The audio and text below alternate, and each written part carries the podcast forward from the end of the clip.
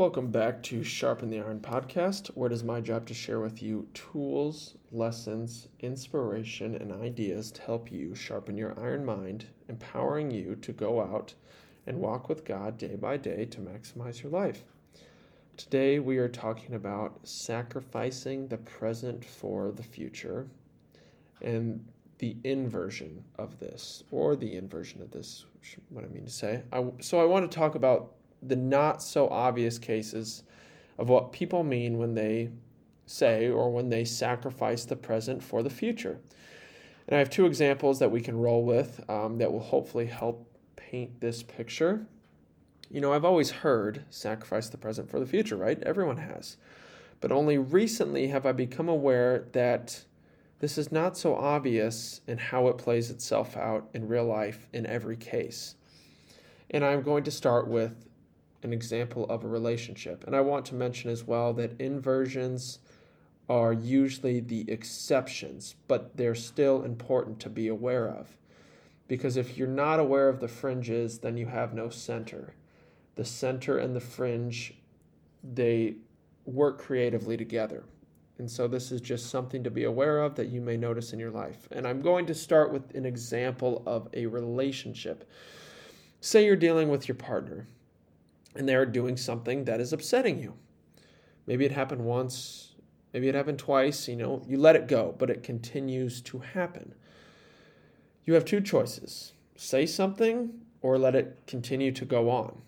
Perhaps you choose not to say something because you think, I will sacrifice this and put up with this present moment for the sake of the future. I'll get through this turmoil for the future, right? I'll bite the bullet now because, you know, I don't want to cause any problems in the relationship. I don't want to start a fight, you think, so you're opting to sacrifice the present for the future, or so you think. However, this only leads to more conflict down the road because you choose to delay conflict. When you choose to delay conflict, you're actually multiplying conflict. You know, and in the other case, where you do choose to mention something to your partner or a friend for all that matters, you know, any relationship with another person, in a case where they are upsetting you, say you choose to say something, it may cause a fight. It may create a momentary rift between you two. It may last hours, it may last days, who knows how long it's going to be uncomfortable and difficult to have that conversation and to have that tension between the two. This is the inversion or the opposite of what sacrificing the present for the future means. You know, you're saying, okay, I will bring this up now. I'm going to try to patch the leak before it becomes a gaping hole. It will be harder now, but down the road, we'll be better off and stronger because of it. You have to sacrifice this present moment for the hopes that the future will be better because of it. And, you know, maybe this is obvious to people, but in so many cases, you know, we choose to tuck things under the rug, to let things slide. You know, we don't want to start a fight. And we tell ourselves it's because we're loving, we're compassionate, virtuous, patient people. And this can happen in a lot of cases with parents and children. I'm not a parent myself, but just learning about things like this where a parent can allow the child to continue to do things that the child that the parent knows the child shouldn't be doing you know because the mother feels oh i don't want to upset my child. So they're saying you know i'll just let this slide now. I'll sacrifice this present moment for the future. But it's like you're actually doing them more harm by doing that. So this is the inversion of it, where it would be better to call the child out or to call someone out, to call yourself out, than to continue to let things slide. And it's just BS that we allow these things to go, you know, to say, oh, I'm loving, I'm compassionate, I have empathy, I'm letting this slide. When reality, you're just, you're scared to create any rift within a relationship, to be uncomfortable, to have a fight, you know, and there's nothing wrong with a fight. But problems arise when the fight does not lead to a stronger, deeper relationship and understanding of another. There's nothing wrong with a fight. It's just there's problems when the fights cannot be, there's no forgiveness and amending between the two things, between the two relationships. between the two people, I should say. And the other case that I would like to share that hopefully can help tie this in is a running example, obviously, of course. So, right now, uh, dealing with an injury is difficult. And many times within the sport of running, we have that desire, you know, to continue to get after it. We think we have to sacrifice this temporary discomfort of injury, you know, and you'll get through it. You'll get to the other side. You just you feel you have to keep running on the injury, you know, tough it out. It'll just it'll take care of itself.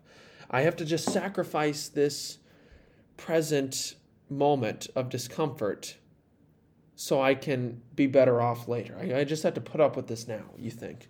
You know, that's that seems like the obvious case. However, the opposite of what you assume, or at least what I thought in this case, actually applies. You know, instead of running through the pain, I have to deal with the discomfort of not running at all. This discomfort of taking time off, of allowing my body to heal, of changing my routine and training. In a way, that is more of a sacrifice than to continue to run on it. It is more uncomfortable to do that, to change my routine, to take time off, than to continue to run through the pain. And so it's just it, it's it's the inversion of what you think the obvious thing would be.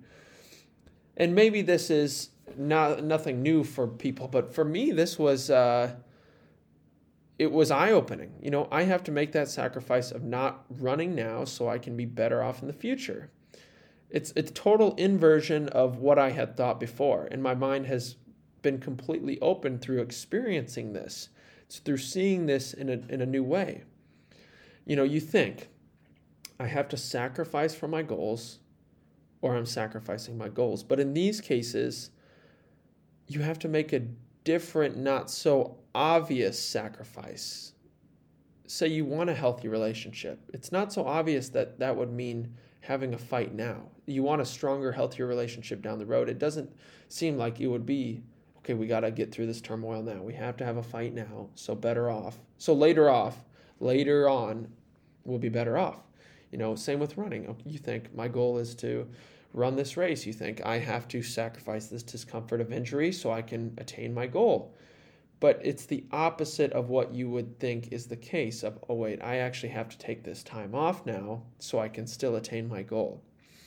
And I just wanted to share this uh, because I think it's interesting and it's something I've recently become aware of. And it's just good to know the inversion of things you know, there are times when our ideas get completely flipped upside down. It's paradoxical, but in a way, this idea has been through fulfilled through this new knowledge. Now you know you you see a bigger picture of what this idea really means or what this thing really is about. You see more of the whole, not just the one side of something. So and that's very important. You need to see the whole of things to have wisdom about and knowledge and understanding about something. So, thank you guys for listening. I hope you found some value in this, and I hope you have a great day and a great rest of your week. We will see you next time. Sharpen the iron.